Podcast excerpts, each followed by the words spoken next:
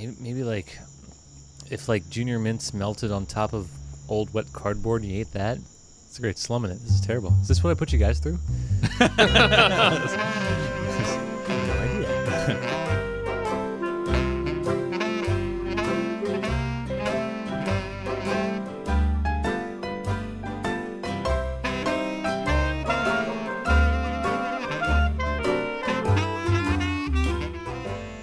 Hello and welcome to the Blind Tiger Podcast, your one stop shop for beer news, reviews, and all things brews. I am your host, the man whose financial plan extends completely into late next week, Rob Fisher.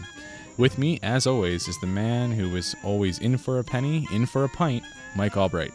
And of course, the man whose audio skills can turn the sounds of two pennies rubbing together into a sick beat, the man far, far too handsome for a portrait on currency, Jesse Clark. Today is September 2nd, 2015, and we're recording episode 61 Drinking on a Budget. For more information on any of the segments from today's show, visit our new and improved website at www.blindtigerpodcast.com. Like us on Facebook, follow us on Twitter, or subscribe to the show on iTunes. Our podcast is available on Stitcher, and we have moved our entire catalog of episodes over to SoundCloud as well. We provide news, reviews, and just about anything involving brews. Don't miss out and subscribe today. This week, we are enjoying the fact that an early sunset means cooler air sooner in the evening. Despite a warm, really? it's a little cooler here than I'm normally sweating is. Oh, right really? now. is that condensation, or did my glass slip out of my hand here from my own sweat? Despite a warm week, fall's approaching, and we are hopefully cooling off. Having recently just had an amazing beer that usually costs an exorbitant amount of money, uh, we thought this week we might flip the inverse and discuss how one can get a good beer on a budget. In honor of drinking without breaking the bank, this week's opening question is If you were able to replace one of the poor man's brands with another beer, regardless of price, what would you replace and what would you replace it with and why? So, Mike, what did you come up with for this? All right, so the poor man's brand I'd like to replace would probably be something along the lines of like a Genesee. Mm. I'm thinking of like the old man's, you know, go to light lager, tastes like corn, cheap as shit beer.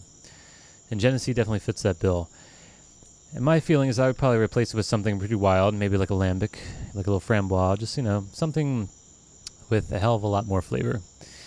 And my theory is, you know, as men and women too get older, you know, the sight goes, the hearing goes. I'm kind of wondering if the taste buds go. So I'm curious to see would they even notice if I replace that Genesee? They might notice the color, but if I just, you know, did a blind taste test, you know, switch their glasses out as they're drinking that light lager, would they notice? They might. They might not. I don't know. But that's what I would do, just because, you know, regardless of price, like you said, I think it'd be a nice social experiment. That would be fun. I've always wanted to t- do a test like that on old people. Let's just fuck with old people. Just, oh, no, no, no. but that's yeah.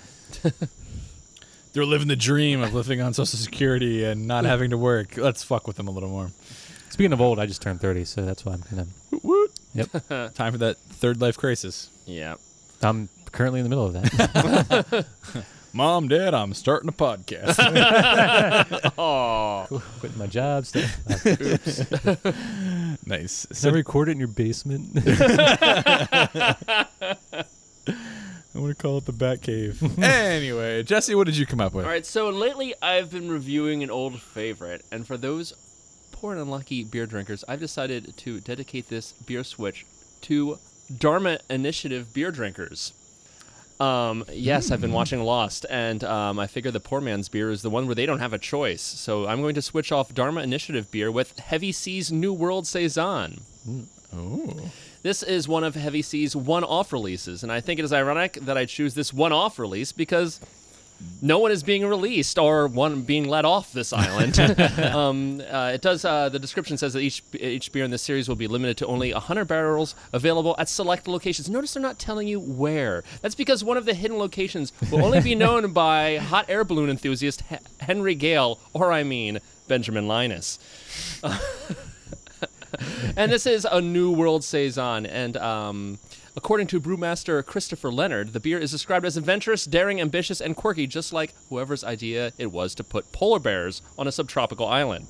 I figure that these Tom Hank wannabe castaways won't even know the difference. You see, Heavy Seas uses New Zealand and yes, Australian hops. Because you know, our motley crew of dysfunctional misfits tried to hop from that very part of the world and end up on their own land down under. Uh, this is a beer that would certainly be a much valued treasure in Sawyer's stash. So, so Rob, you've seen what three episodes? Yeah, the first uh, double episode kind of felt like Jurassic Park with the trees moving, and I was like, eh, I'm not really feeling this, and uh, never picked it up from Netflix again. Cool. I think I've seen half of one episode. Nice. I thought I saw the finale with you. Nope. Not my, not I. Um, all right.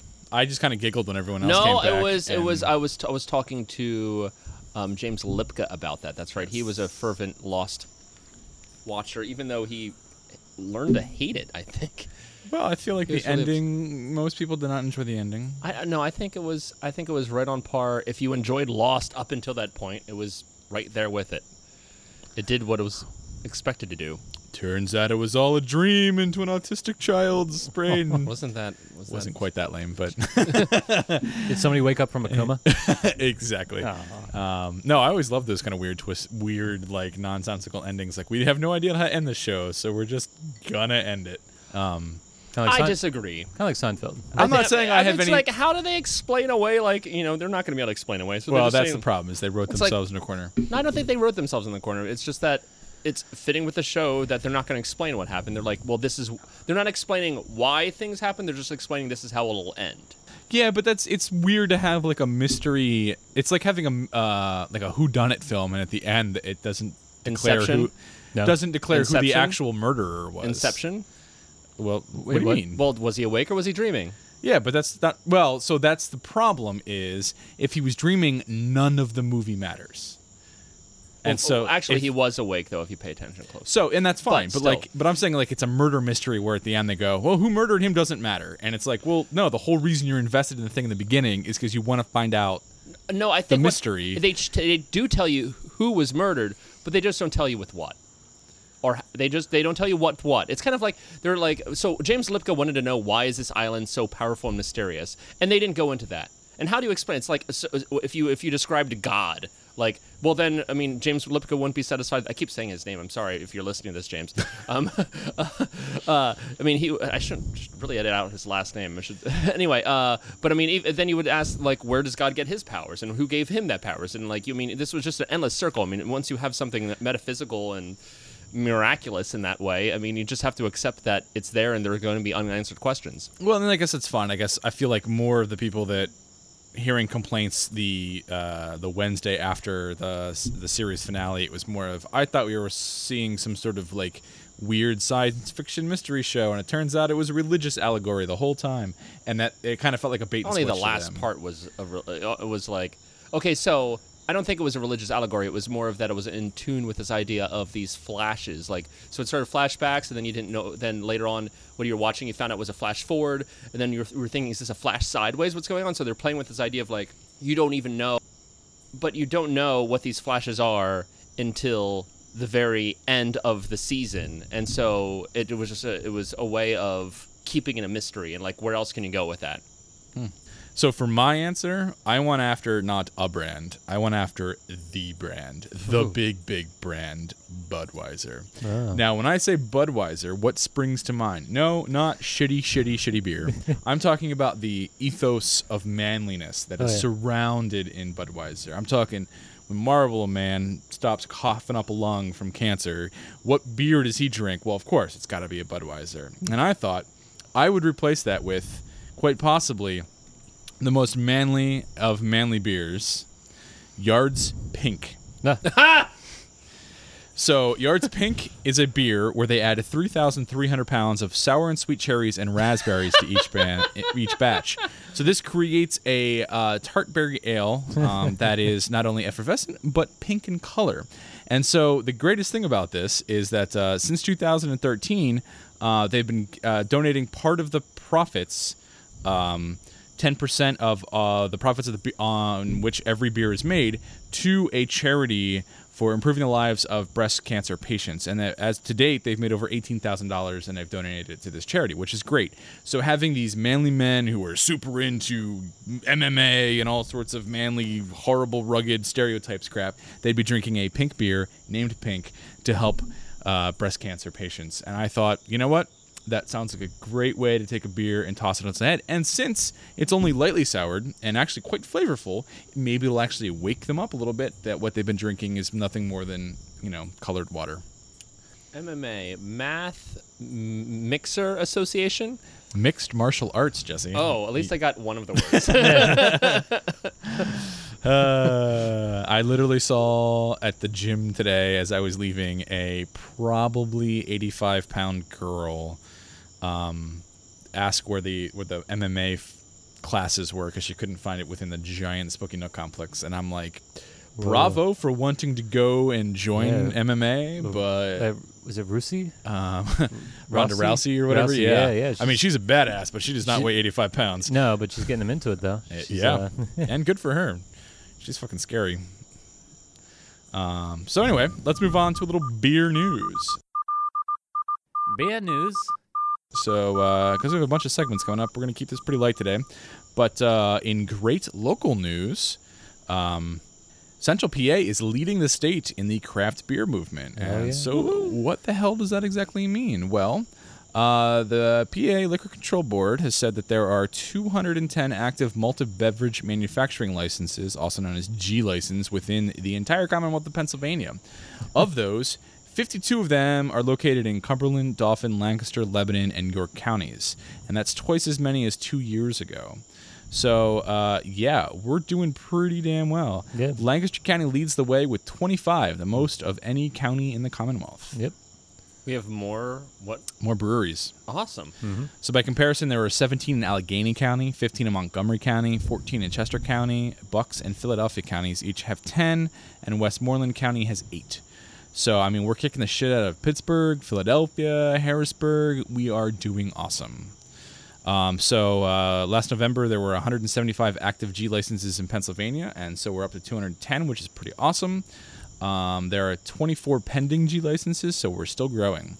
And uh, this was coming from um, the website Central Penn Business Journal. They had a little uh, wheel of all the other counties compared to where we're at, and Lancaster is doing quite well, beating the shit out of York. and uh, so Central Penn Business Magazine actually had a uh, info map of all of the uh, various uh, breweries and brew pubs in the area that have a Type G liquor license. G license. And I like so- the name of that. Yeah, yeah. So we might have to use this as a.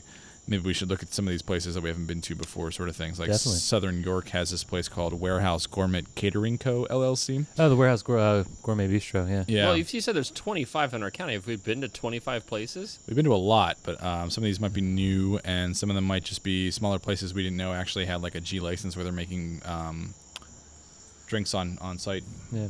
Well, one of the newest of the 25 is that Cox Brewing Company that we mentioned a couple weeks ago. Oh, yeah. Uh, kind of derided them based on the name, but actually, I stopped in there today, talked to the people that own it, very nice people, and I brought back a growler. Yeah, I was So- sucking down some of this amber cock. Yeah, so you like the Ambercock? Yeah, it was. Right. It uh, it, it, I like that bubbly down my throat. Nice. So they're operating in a very small space. It's basically a large garage. Uh, they have a 20 gallon system, fairly small. Uh, but they do have four beers on tap. They have the lager. They're doing a lager, uh, the amber, an IPA with all Chinook hops, and then uh, rotating seasonal. Right now, they just put on their stout. All very nice. So you can go in there, get some uh, free samples, and then they do growler fill-ups right now. They the uh, is this the 82nd Amber Ale? Is that the Uh, particular beer? yes. Okay. So I believe the um, it's like a husband and wife duo, and then also their friend, and I believe they have like a military background, so that's what they do.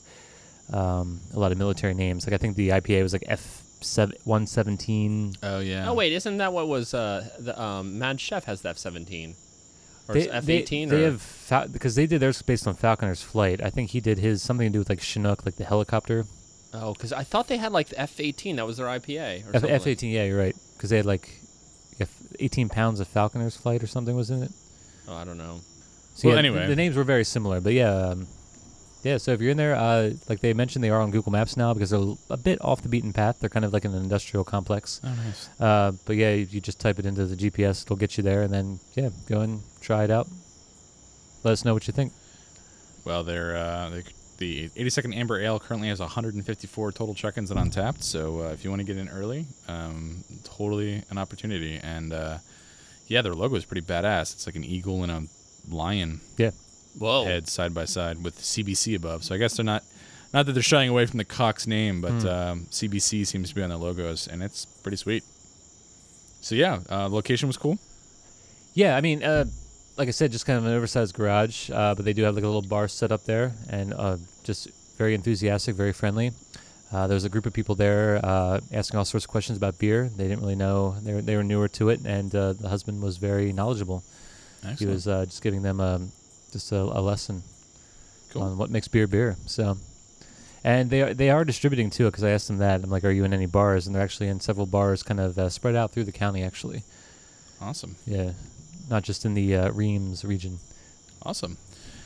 Well, moving into a little uh, national news, uh, New Belgium COO and President Christine Perich, Perich, yeah, to Perich? assume CEO role. So apparently, um, the uh, CEO of New Belgium Brewing, uh, which is currently now in our area, which is pretty sweet, is now going to be a woman, which is pretty exciting. Um, you don't. You know, these days we talk about how uh, craft beer is definitely a boys' club, and uh, especially from the brewing angle. Um, and so there's a stereotype of the giant, chubby, uh, flannel-wearing neckbeard guy who uh, is the connoisseur of craft beers. Well, here it seems that New Belgium uh, Brewing is uh, changing up their chief operations officer and, and promoting her uh, to CEO, uh, which is pretty awesome. Uh, the current CEO, well, the I guess the uh, current CEO slash co-founder Kim Jordan is transitioning exclusively into the executive chair of the brewery's board of directors. So uh, sounds like uh, New Belgium is actually um, being run primarily at the upper echelons by women, which is a surprising turn for craft beer. So uh, yeah, she's been there as part of the New Belgium team for 15 years, and she's uh, super excited to go up to the CEO. Um, and since New Belgium has been going gangbusters in terms of spreading out across the United States, getting their beer on what Delta flights, and uh, oh, really?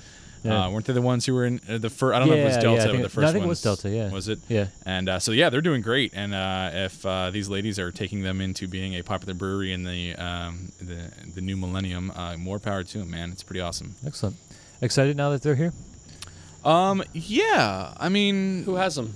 Uh, fridge Yeah. friendly Greek? Has I've seen. Oh, they're going to be pretty much everywhere and anywhere Yeah. now. Um, I did stop in the fridge today, and they have um, a lot of their stuff in cans, which excites me. Plus, Yep. they have uh, two of their bombers. One's like a sour brown, I think, Ooh. and there's another another one too. Maybe. I, I think it's a double IPA. They were saying, Sweet. yeah, um, yeah. They did it in conjunction with the I think Uinta maybe because does Uinta do the Lips of Faith series? Uh, doesn't Uinta do the crooked label or whatever? yeah, Crooked Smile. Crooked smile. Yeah, that might be it. Yeah. Okay.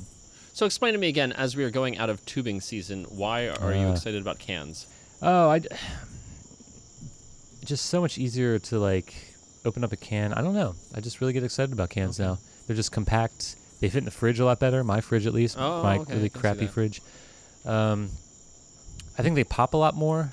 Uh, like oh, they just, have a better sound for sure when they open. well, yeah. I mean, there's a the physical noise, but just like the actual like artwork and everything, like the actual Oh. just look at the can. It looks better in the cooler. Uh, Yeah, that's purely that. aesthetics, but.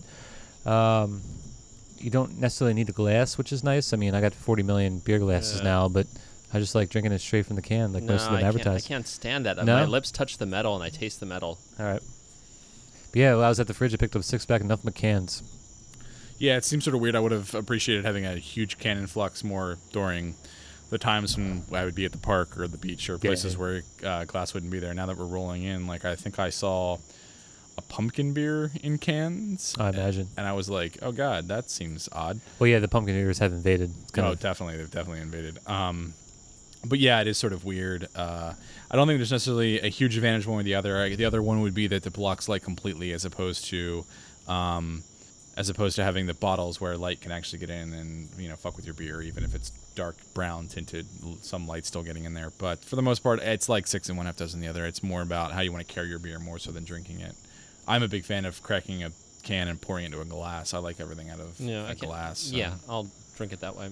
But if I can't because of certain um, limitations on where I'm at, then a can's great. It's not like there's much light getting in my refrigerator right now. Like, mean, no, every time I open the door, I s there's lights on, but I Mhm. assume the light's not on when it's closed, right? You don't know for sure, but Dangerous assumption. yeah. Uh, cool. Well, uh, with that, let's move on to uh, our next segment. Uh, this time around, it's going to be Craft Brew Review, the third annual Craft Beer Fest. Ah, Uh, so I thought we'd just uh, take a minute. Uh, last Saturday was the third annual, and it's pretty exciting to say third annual Lancaster Craft Beer Fest. And uh, unfortunately, Jesse was uh, swamped with other responsibilities that were more important than getting shit faced on a Saturday. but Mike and I managed, uh, and Emily, although she's not here tonight, managed to make it out there and uh, taste other things. So I want to talk about the uh, the good, the bad, and the ugly about the Lancaster Craft Beer Fest. uh, So yeah, Mike, uh, what, what were your overall impressions starting out? well, I'll say the good is that like I was a little disappointed because we got there like I tried to get there like a little bit later, but there was still a huge line. Mm. Uh, but it went very fast. Everybody was actually, and the one thing I noticed was everybody was extremely friendly. All the bouncers that were like you know checking IDs uh, were very friendly. They were chatting people up. They were in uh, high spirits. Uh, so everybody felt like it, they were going to have a good time. Like it wasn't like you know angry people like demanding your IDs or telling you to like dump out your purses or anything like that. So I think they're getting really good with that. And like I said, it was it was a longer line, not as bad as some years, uh, but it went extremely fast. So we got right in. And once you got in, uh, actually all the lines at the beer uh, stands because they had what sixty some this year. Yeah, they had they had kept the same number of attendees at 2,000. Yeah. and then upped the breweries by well they dropped some from the year previously but added like another 16 or something like that because they actually had people up on the second deck. I noticed. Yeah, so yeah, did. both sides of the of the street up on the second deck, and so that means lines w- went very fast. So you have the initial crush of everybody getting in, so you stand in line. But even like you know, you pick one, you stand in line for maybe five minutes, and then after like say the first like 20, 30 minutes, like you're pretty much just walking up getting a free beer, which maybe were bad worse than it should be. But yeah i felt the same way um, we actually uh, showed up early and were first in line to get in. Uh, we didn't do vip tickets this year. Um, we kind of fiddle farted around as whether or not that was a smart idea or not. And um, by the time we got around to thinking we should buy tickets uh, the vip had sold out. Um, i'm actually pretty glad uh, I had a lot of beer even with the longer lines Yes. to get into beer um, and was pretty drunk drunker than i had planned on getting uh, because by the time like 6.30 rolled around which was an hour before Mhm. it closed a lot of stands didn't even have lines anymore the people had had their Yeah. fill and were sort of milling around just chit-chatting trying to sober up a little bit before the next was getting a little blown out at that point. um, So you were drunk, more drunk than you. was you- planning to yeah i was hoping not to be hungover for uh, Oh, yeah. festivities the next day and i was a little um, Yeah, I was kind of inevitable. you, Uh, you seemed okay though. I did, yeah. Yeah. I was. I had a wicked, wicked headache from like 3:30 to 5:30 in the morning, which I didn't Oh, no. enjoy um, after going to bed. Um, but yeah, the uh, the event was a little hot, which isn't their fault. You know, you can't really do much with uh, late August weather. Um, It was a good breeze though, at least. yeah, I, I thought there was at least. Um, now and again. air movement was key for me. The um, they had the second floor above um, on Lancaster Square had these Yeah. uh, metal reflective metal sheets, and if you were up on the Oh, second God, yeah. st- uh, second story towards the beginning of the day, um, the sun was just magnifying right off that. So you'd be sitting there in the shade, like, oh, this is comfortable. And then you'd step out, and all of a sudden it was like being in the Sahara Desert. It was uh, pretty brutal. I Um, noticed there was a big bro vibe up there too. I don't know. I like walked upstairs to see what they had. It was mostly like the international stuff, yeah, and the uh, I don't know, the people up there just seemed like a lot more aggressive, much more like they just wanted to drink heavily. They didn't really care much what was there.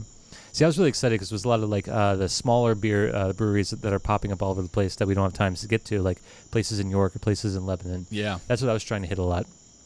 Um, with and there was some varying results, I think, of the quality of the beer, but that's more personal opinion, I suppose. It was interesting. We um, we knew a couple people pouring, uh, especially at Tröegs. Um, so uh, Joel and his girlfriend and her sister and her boyfriend were all pouring in shifts at Tröegs, and uh, I heard a story from one of them talking about how a woman came up and they're like, she said, "What do you guys have?" And it was like, "Well, we have our Sunshine Pils and we have our hop knife." And the woman goes, "Never heard of hop knife," and then like just I don't want it stormed off. And it was just sort of like, why are you at a craft beer fest if you're not interested in trying Yeah, really. new What, things? Like that's such an odd and unusual. Like the whole point is you're there, you've paid money. It's not just to have like an unlimited amount of the beer that you like. Like you should be trying and trying to be a little bit more adventurous about what you like. I kind of got that vibe from like s- conversations I overheard, though. I think that's what the intention of some people is. It's, not necessarily to try new things. It's basically like all I can drink of like these two or three beers I like, Huh. and just forget everything else. How much is a ticket on this? I forgot. It's not Forty. that cheap, yeah. I would mm. imagine you could go to a place and Yeah, get a better for deal. Forty bucks. Yeah. Um, the other thing I really liked is uh, cideries are becoming popular. There was a Yeah, there was a lot more, um, a lot more uh, cideries on on site there. Uh, my, the downside of that is that uh, American cideries are usually extremely sweet, so everybody seems to be doing sort of the Angry Orchard clone as opposed to maybe doing something a little bit more sour, like, like a woodchuck, which is still even pretty sour. And I think uh, the only thing that was remotely dry was I think from Spire up on the the second shelf that I had. Everything else was like a blueberry um, yeah, yeah, a lot of cider that was just woo. Uh, um, you know, have to bring an insulin shot along or something to handle that. Oh man. Yeah, I wish I could be more specific about the beers I had, but I can't really recall many. Um, so yeah, my biggest complaint. I mean, the food was great. The music was. I don't even remember it. So it's there. It, it helps keep the atmosphere being more than just like grumble grumble noise of everybody talking, Yeah. which is nice. So it like breaks up the the the busy like fuzzy drone of everyone milling about. Um, the food trucks were great. Um, there wasn't really any beers there that really blew my mind where I was like, oh my god! Like I remember the year before we had um, stuff from like Neshaminy Creek, and it was you know unusual stuff. Um, but at this point, like a lot of the stuff that would have been super impressive, like Whacker, you know, they brought good stuff and it's good beer. And I don't want to, I don't want to like you know besmirch them, but it was like, um, it wasn't anything necessarily new and exciting from them that was awesome. Yeah. Um, and a lot of the other stuff that I haven't had, I was like, that is a solid pale ale or that is a nice IPA. But it wasn't like, it wasn't stuff that was a style that I that wasn't super popular. Or if I had stuff, it was like, ah, that's like a three five or a four at best from everything. Nothing really like went over that 4.0 rating Yeah. where I would have been super amazed. I, yeah, I'd say I had everything from like good to awful, and nothing really like beyond good. And um, you know, and that's you know that's fine. I don't think uh, partly the problem is is that we're getting more refined in our tastes, which makes it a little harder to impress. And also, I think that they're smart enough to know that we're not necessarily the target audience. Um, like a lot of our friends that are heavy uh, beer drinkers and connoisseurs aren't even attending that event. Um, you know, most of them are, are going elsewhere, and it's people that I know who aren't necessarily the most worldly of drinkers who are going to an event like that. So bringing stuff that's totally out there. Um, or expensive. Like you're not really going to see a lambic or a gueuze No. there because they're just too expensive to serve. Some of the breweries did kind of go a little, little different though. I think it was either like Snitz Creek or maybe it was Crystal Ball. One of those two had different ones. Well, I know Crystal Ball actually uh, they had a hibiscus ale Mm-hmm. that was really different, and the other one was pretty decent too. Coconut porter. They had their coconut Oh, porter. that's right. No, so they had Ball. three then, because Yeah. uh, I had two there, and then they had the coconut porter as well. So that, that was pretty cool. They had three. Yeah. Uh, there was a, actually a brewery from out uh, near Pittsburgh region, outside of there, um, called I think White Horse Brewing Company. They're fairly good too. They were very friendly. You know, I got to chatting with them, like talking about their beers. Because some some of the representatives, like I feel like if actual representatives from the brewery come, they really want to talk to people. But if you just have people like from the distributor pouring for you, they don't care. They don't really know anything about it. I because I, overheard people trying to ask them questions, and like the people pouring the beers going, uh, I, I don't know. Yeah, I'll just work here. yeah, right. I just pulled lever.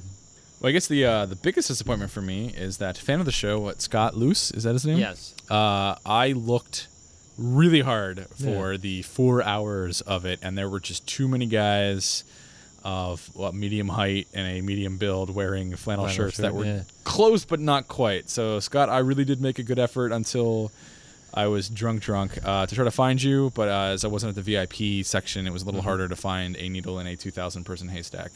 So uh, yeah, I really made the effort. I had uh, my phone up all the time, being like, "Oh, there's a guy with a flannel shirt. Nope, nope, nope, not quite right. Oh, no, no, not, not not quite right. Too old, too young, you know." Um, so yeah, uh, maybe you ran into Solace in passing, but uh, yeah, next year we'll have to make a like meet us here at this time and Yeah, yeah. we'll be there, sort of thing. Um, so overall, yeah, I wasn't super overwhelmed with it. I think they're doing a great job and they're making it better, and I think it's something that Lancaster definitely needs, and I think it's something that uh, Joycat guys are doing a great thing with. But in terms of being super exciting for those of us who are like super snobby about their beers these days, um, I mean, forty dollars is pretty reasonable for the amount of beer that you can get. Well, con- S- yeah, considering friends of mine are going to an event called Big Pour out in Pittsburgh, and I was looking at the uh, breweries that are coming out there, and it's like most of the major players, and they're charging eighty dollars for that event. yeah, it's Oh, wow. ridiculous. So, I, in conjunction, I think forty dollars is not too bad. Yeah, so I think it's a great event, and I think uh, it should sell out every year. I think that if they start adding more breweries at this point, it's going to be a little too crowded. Um, I think if they get some kind of way to maybe help mix some, be, you know, mix breweries up as things come along, um, that would be great. Uh, overall, I think it's a great event. I just um, was really looking for that one beer that shone above the rest, and I really didn't feel like I, I really hit that this year. Yeah, same here. Although there was lots of places I still didn't really hit, like uh, brewery at Hershey, I think was there. I didn't Yeah, I get to did them. miss them. Um, I was missing some of the ones from Harrisburg. I don't think they were even there, like a Zero Day and all those guys. Uh, Cox Brewing Company actually, they were telling me they wanted to be there, but they thought they couldn't make it. And at the last minute, they actually could. But when they called them up, I guess they couldn't get in anymore. So they Nice. weren't there, but they might be next year. All right. Well, cool. So yeah, I mean, we have things things to look forward to. Like like there's tons of new guys that probably maybe are still scrambling to get things like in a flowing motion. But yeah, they'll they'll probably be there next year. Yeah, I'll be back, and uh, I think uh, setting the- the bar high for all these breweries is always a good thing. All right, well, with that, let's get to uh, actually drinking some stuff. So we're gonna move on to a little slumming it.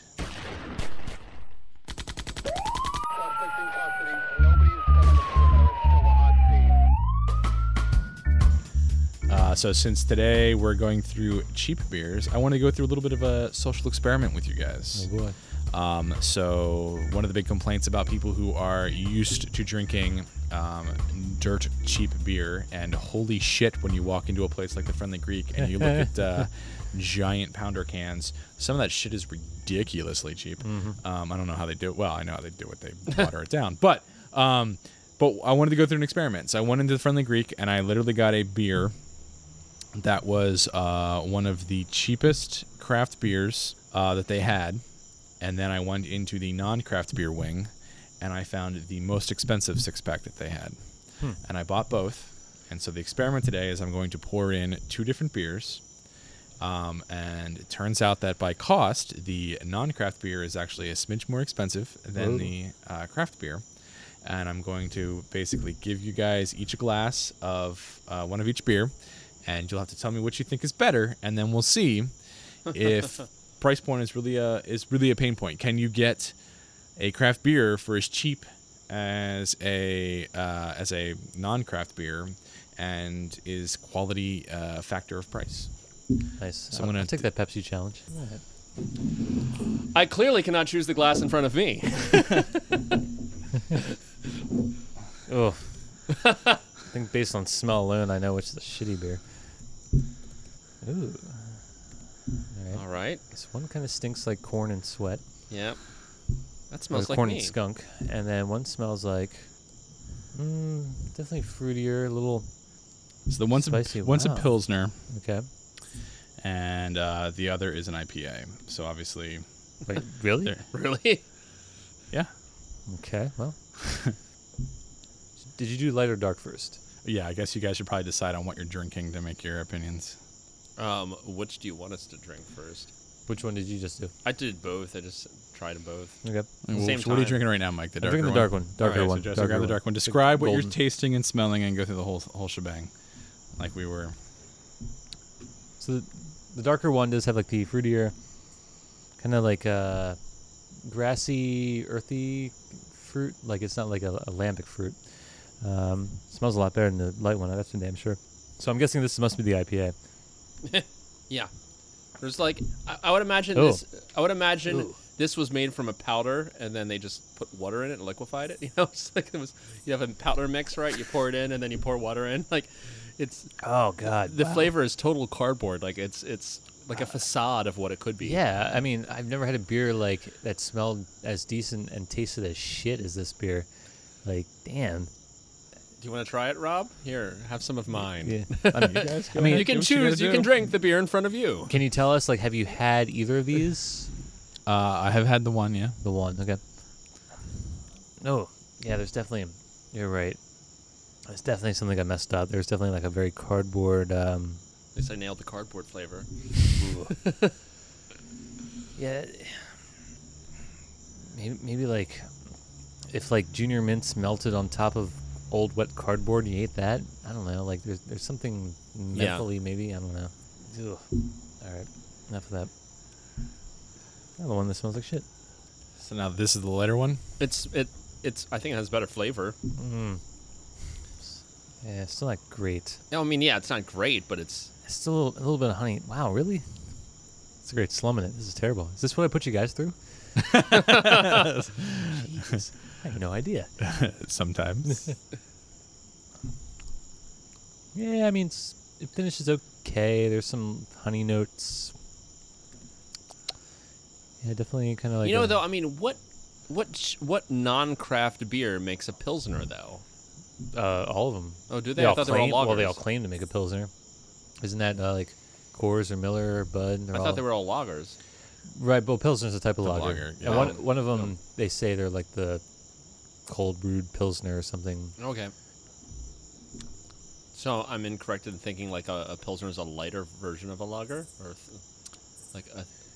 The lagers can run the gamut. I mean, they can be really, really light, like a Pilsner, or they can actually be fairly dark, like a like Doppelbock, right? That's the type Yeah, of lager. yeah. Yeah.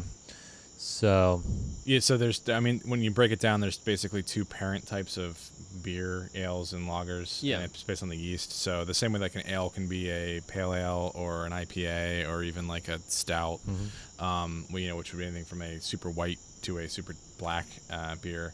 Uh, lagers are very similar in the same way. Um, so you can have a lager that's very light in color and a lager that's extremely dark in color. Um, so yeah, the problem so with flavor like, difference then. How are you describing the difference in flavor between pilsner and lager, though? I mean, I always thought that the pilsner had a, a- even a thinner flavor than the lager. Like lager usually has a larger. Or Yeah, I would say like a more of a pilsner has a uh, like a, a lighter, crisper flavor, um, not so sweet as the lager, um, which is why pilsner is an interesting choice for all of the uh, the uh, mass market breweries to go with. But um, it's one of actually my least favorite uh, styles. Um, pilsners, I'm not usually super thrilled about, but um, but yeah, there's plenty of. I mean, the problem with like looking at like Miller Coors Bud kind of stuff. Um, is that they all just kind of generalize with what they're going for. So it's just like it's a lager, but they don't really try to go particular style. They're focused No, mainly no. on flavor, yeah. or that's a weird thing to say. They're basically focused on cost, and then they'll just describe it as it's beer. But- and Yeah, I mean, there definitely is like a flavor profile I think that they look for. It's. I Or mean, is it just that they, they try to sell it afterwards? Like I'm, I'm reminded of 30 Rock when um, Jack Donaghy made those couches that just didn't work. Remember that? Yeah, right. Like, remember those Yeah. sofas that were just like horrible? Like, well, we have to make a market for you know. And didn't he have? I forget, like some rapper, like or was it was it uh, Tracy like sponsored or something? I forget exactly what he did. Ti did it or whatever. No, that was the beer. Then that was that that uh, that that uh, the Jack Donaghy wine or something like that. Remember, it was like Oh, right. uh, yeah, it was LL Cool J or something like that had to sponsor it. that I is exactly that what is true. happened. But anyway, So which one do you guys like better? I like the Pilsner more. yeah, yeah. Between the two, yeah. Okay, so which one do you think is the craft beer? Pilsner. Yeah. You guys would be wrong. Okay. Damn, really? Yes. So the uh, darker beer is Crystal Balls All Seeing IPA. Oh, um, that you guys mercilessly slammed. Uh, and I had it at the Craft Beer Fest, and um, I was pretty drunk at the time. And I'm gonna have what's left in the can that's down here. The uh, Pilsner is a import, um, but it's still technically owned up the chain by uh, AB InBev, and it is uh, Jever Pilsner. So it is brewed. Um, it's a so it's a German Pilsner from it's German, so it's like Friesisches Brauhaus zu Zever blah blah blah blah and KG. So it's a German Pilsner at 4.9% ABV. Um, so the Beer Advocate score has it on average at 82, and the Bros have it at 79. So they would kind of agree that it's all right, but not crazy. Um, whereas the uh, All Seeing IPA is too new to really have uh, a ton of rating. But the All Seeing IPA is a 6.8% ABV, uh, 56 IBU IPA, and it's the um, Crystal Ball Brewing Company's brewer's favorite beer to brew and drink, and uh, certainly a brewer's dream to be dumping so many great additions of a special proprietary Northwest hop into this bold but smooth IPA, a craft beer lover's dream to have big hop flavor and aroma with subtle, sleek malt profile. And I don't tr- Really? I don't think I trust anything that says proprietary. Like, basically, yeah, whatever we get our hands on, and uh, Isn't that exactly how you described anything by AB InBev, though? yeah, pretty much. like anything you get your hands on, and then we'll Wow. describe the flavor afterwards. Is it better out of the can? I- It's like just maybe kinda, I prefer the metal taste now. it is amazing, actually. You're right to go into it blind because it's just like. I think if I knew what it like, if I was looking at it, it was like I probably would have a better opinion. But since I was doing it blind, it's just like, nope, don't like this. no, I think this is the honest way of doing it. No, I still don't like it out of the can. Uh, And it's actually colder out of the can because I was thinking maybe it's temperature. No, it's it's not not good. No, that Pilsner's not bad. yeah. Not great, not bad. N- yeah, I Smell mean, is atrocious. I agree with you with that, Mike. It is not a good Yeah. smelling beer. But I mean, some beers aren't. no, especially lagers, they don't really have the greatest smell. Um, Uh, the Crystal Ball, eh, it's a little too sweet and messy for my tastes. There's there's just like too much kind of going on. Um, it's like surprisingly thick. Yeah, it's definitely heavy on the mouthfeel. That's probably why I should have known that this was the craft beer because I can definitely tell they're using more ingredients in it, more malts and whatnot. But it was just not great, so I didn't want to choose it.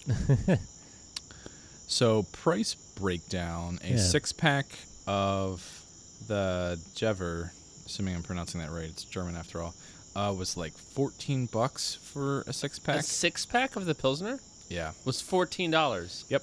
Which what breaks down 14 divided by six is like two something, and the can of the uh, All Seeing Eye broke down to be pretty damn close to that. So they were both uh, both under 250 a pop. I just bought like two hearted for like thirteen. Yeah, well, that's why I said it's the, and it's because it's technically an import and whatnot. So, but yeah, I mean, you could go in there and you could buy a six pack of PBR for like six dollars or something ridiculous. But I went in and I specifically looked for anything that wasn't like so like red cider was like thirteen fifty, and there were a couple other fourteens. Uh, Straw-Ber-Rita and Lime-A-Rita and Raz-Ber-Rita were all slightly more expensive, but I didn't want to subject us to that again because that would be a dead giveaway. Here's the one that tastes like raspberries and crappy raspberries, and here's the one that tastes like beer. Which Right. one do you think is the? Um, so I went with this, and yeah, it was it was 14 bucks for uh, for a six pack. Huh. And to be honest, uh, for what I was expecting in quality, um, you know, that's not bad. I wouldn't be pissed off by that rate. I got four four more of these, and uh, I don't know if I'll necessarily spring to drink them immediately, but uh, if they were the only thing left in the fridge on a hot day, yeah, I'd drink that. okay. Wait, which one? The Pilsner. Okay. So, do you like the Crystal Ball? I'm did you have this before? yeah, I had it at the Craft Beer Fest, There you go. and um, I remembered it more favorably from there. Okay. um, I guess uh, mixing it. Uh, I got that, and then uh, my girlfriend got the hibiscus, and then we did halvesies switch halvesies, and I don't know if having them split like that bumped up the rating in my brain a little higher. Um, yeah, because there's definitely like a husky like cardboard note, which is definitely a, I think a sign that something went wrong in the brewing process Husky somewhere. cardboard. So like corrugated cardboard or yeah, like and that's that's it's just big boned. You could probably look it up, uh, but that's definitely a sign that like, or like a sherry flavor. It's definitely uh, definitely an issue there. I think so. Maybe it's just a bad batch of the cans. I mean, they're still new, so I imagine they could uh, still have be working out some kinks. I mean, it definitely would be for the price. I wouldn't. uh, It's not like it's a drain pour. Terrible. Um, for the price, I'd be kind of like, eh, and I gotta finish this. Uh, if I like bought it on draft or something at the Right, fridge, I'd yeah. be like, oh, well, but it was only like three bucks or two fifty or whatever. Eh, not a huge deal. Um, it's not like that stupid um, dog tags IPA that we had that was just completely undrinkable. But uh, yeah, it is kind of interesting to see that we actually put up um, put up an actual craft beer against a mass market beer, um, even though it's a, you know a German import, and uh, that uh, the, surprisingly the mass market beer did a little better. That was a very interesting experiment. I mean, I could have done, I could have totally cheated and The uh, Friendly Greek does mix and match six packs, and they're like three fifty for every beer. So I could could have gone in there and grabbed like Sculpin or something, and totally Dale's Pale Ale, or you know something that was true like a truly phenomenal beer that would have been no contest. But I tried to Yeah. find like the bottom basement price. Well, it's interesting because yeah, that gave you like a beer that like none of us are familiar with. So this Yeah. this worked out really well. I think. I mean, I never heard of that other one either. This like German pilsner. Yeah. I mean, they, they're so big they have their own goddamn Wikipedia page. So, so yeah, that was pretty cool. Yeah, sweet glassware. But with that, let's move on to other cheap beer in Yeah. Beer versus Beer Thrifty Edition. Beer versus beer.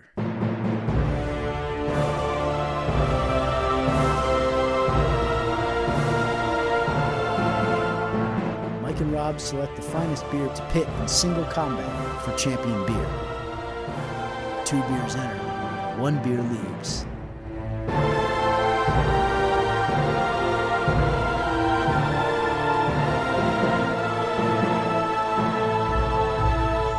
As per the uh, theme of the day's episode, Mike and I wanted to compete in beer versus beer, but rather than going for the twenty dollar bottles or the thirty five dollar bottles of uh, That was an option? high-end- no, uh, high end gueuzes or lambics or other bourbon barreled Russian imperial stouts, we decided to have a contest where we would attempt to get the cheapest of the cheap. So we wanted to get any beer that was three dollars or below um, by bottle, and so this is actually. Uh, it was a bit of a shock to me because a I went through went in and I bought a six pack at the fridge.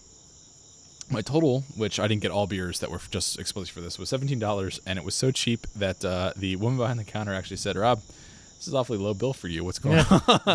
That's pretty. That's lower than mine. yeah. And uh, what was also very interesting about the whole experience is there's a surprising number of beers that are three dollars or two fifty dollars at the fridge. You can go in there and you can actually have a pretty cheap night of drinking if you're specifically drinking on price and not necessarily looking at what you wanted to drink.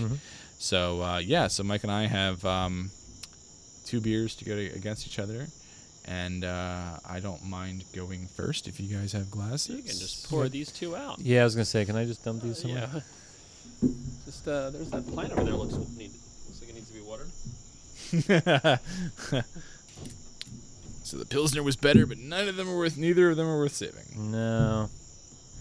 Those all these. young- So my beer uh, was two dollars and fifty cents for a bottle, Nice. and it is none other than Bell's Lager of the Lakes, um, which is actually a pretty respectable lager from Bell's, Bell's Brewery. So um, yeah, so this is um, Beer Advocate rates it as an 83. It's an American Pale Lager. It's uh, smooth, easy, five percent ABV, and uh, available year round. It's been pretty much at the fridge every time I've gone in there. And uh, so yeah, Bell's is out of Michigan, so it's just a solid pale lager. Um, so nothing too crazy or exciting about it. It's um, they oh wow, Bell's actually lists the shelf life six months. Nice. Um, so yeah, it's available on bottle and draft, and uh, yeah, pretty good.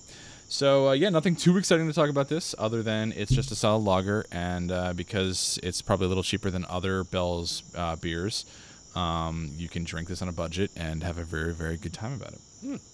How much was this? Two fifty.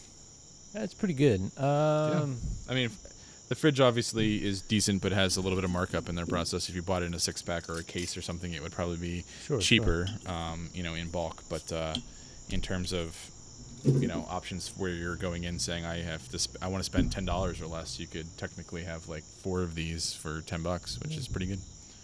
It's all right. It's better than the lager that we just had. Yeah. A little sweeter, a little bit. Mm-hmm. A little, little bit Has more a than better smell. A little bit. Oh yeah, definitely. Doesn't smell like something that got run over by a car. smells like an actual goddamn lager. Yeah. I gotta say, I feel like um, having grown up around here, that in a lot of ways Yuengling has ruined me for lagers. Hmm. Only the sense that like if someone says, "What does lager taste like?" My first instinct is, "Oh, Yuengling." But, Yeah. Yeah. Um, while they are a respectable lager, it's not. I think something that should define the flavor of lagers by any stretch of the imagination. no. And I feel like something like this is probably more legitimately a Hmm. lager. Interesting. Um, but uh, yeah, this like this tastes good to me, but it's also a little off. I'm like, where's the slightly more watered downness? Where's the uh, the slightly more Yuengling essence? yeah. to Was it? imperfections I've grown to love. Well, and you say that, but like Corona's now canning, Mm-hmm. and I'm like, I thought the whole point of the absolutely clear bottle was to intentionally add a bit of the skunkiness. It's sort of they they pre-skunking the beer and then putting it in cans. Yeah, like, you just don't put a They lime in fermented the in, can. big glass fermenters outside, big plastic fermenters. and then they can it. That makes total sense to me. Yep. So yeah, that really really threw me for a loop as well. But yeah, I wasn't expecting any of these beers to necessarily be uh, you know right home to mama. But um, you know, in terms of drinking cheap and drinking good, not a bad choice. Yeah, yeah. What is the ABV on this? Five percent, Five percent. so you can drink that all day long. So Mike, what did you come up with? All right, so I went with uh, a little bit sli- slightly more expensive, but uh, about fifty cents. So the new new uh, elephant in the room is New Belgium Brewery, and they do make an IPA that I've actually said I enjoy. It is the Ranger IPA. Uh, it was available in cans at the fridge uh, for three dollars, which I actually thought was pretty decent. Um, I, I'd be curious to note if, like, I'll have to remember to check the price in like a couple months to see if it rises at all because I'm sure one of their strategies, of course, when they first come into the area is maybe you know sell it cheap, but maybe after time uh, we'll raise the price a little bit more. But maybe I'm just being cynical. But anyway, it's a very good IPA, I feel, uh, and I was actually surprised that the price uh, point was only three dollars. So let's try it out.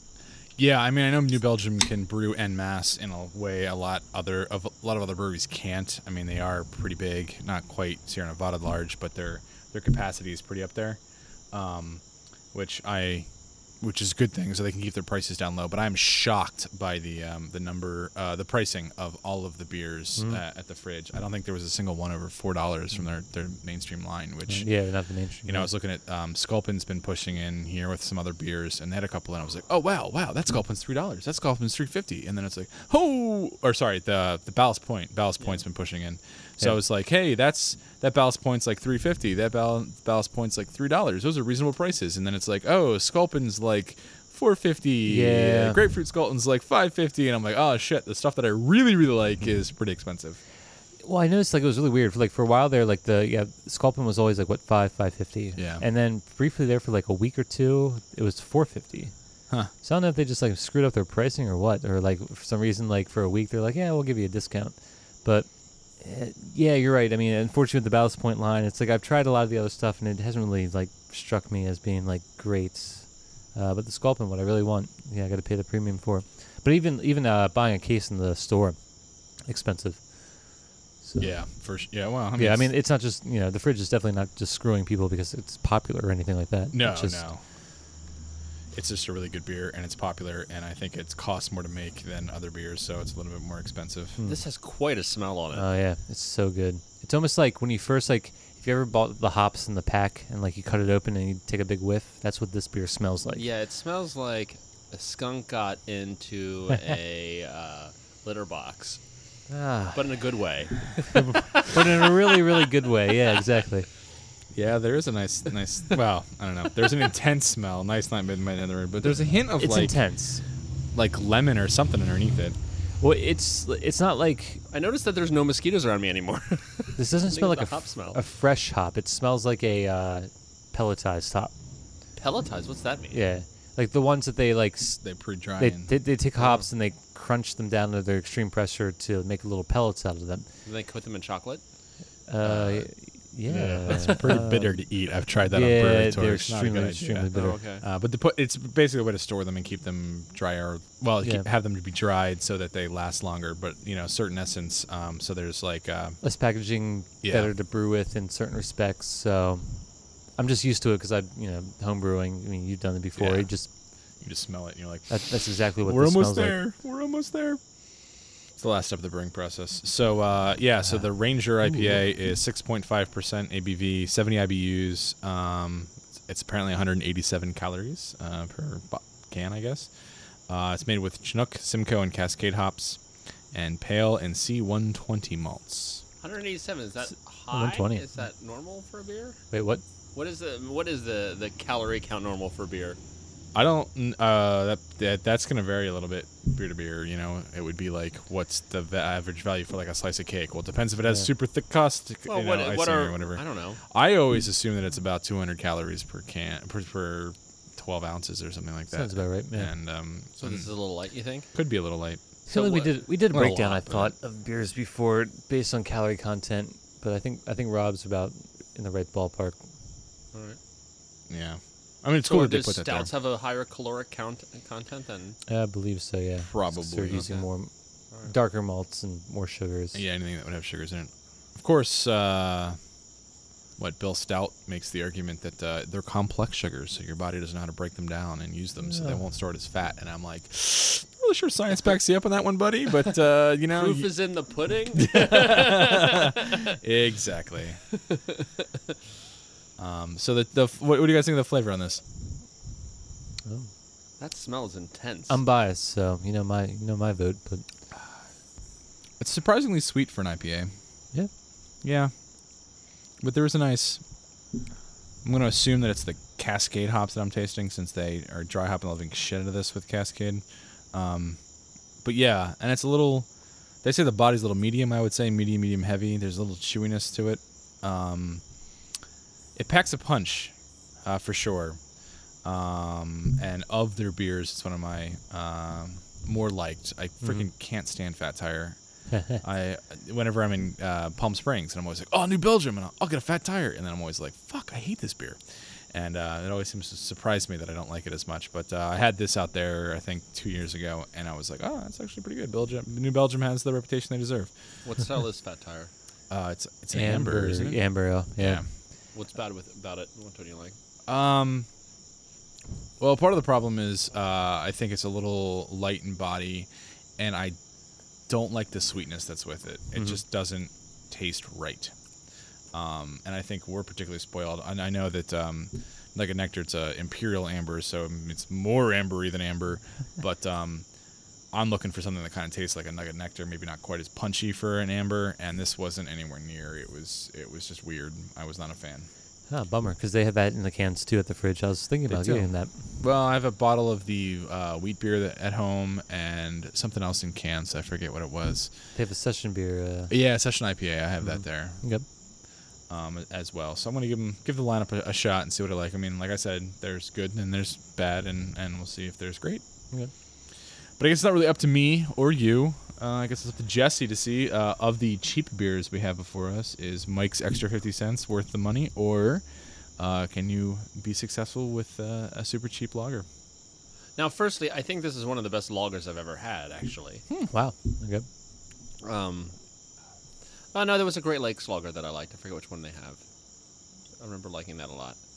Uh, but this is a very good lager. But I, I mean, Mike's. I mean, I th- the what, what I don't like about it is that it is there's it's so intense with that that that hop character. But I think like as long as I only have to drink this half a glass of it, I think I'm you have the winner. Okay. And so as long as that's what we're doing right now, Mikey won. I don't think I would want to drink a second beer of this. Okay. I, I, can think see it's, that. Um, the, the flavor and the smell are just so intense. But I could drink this lager to death.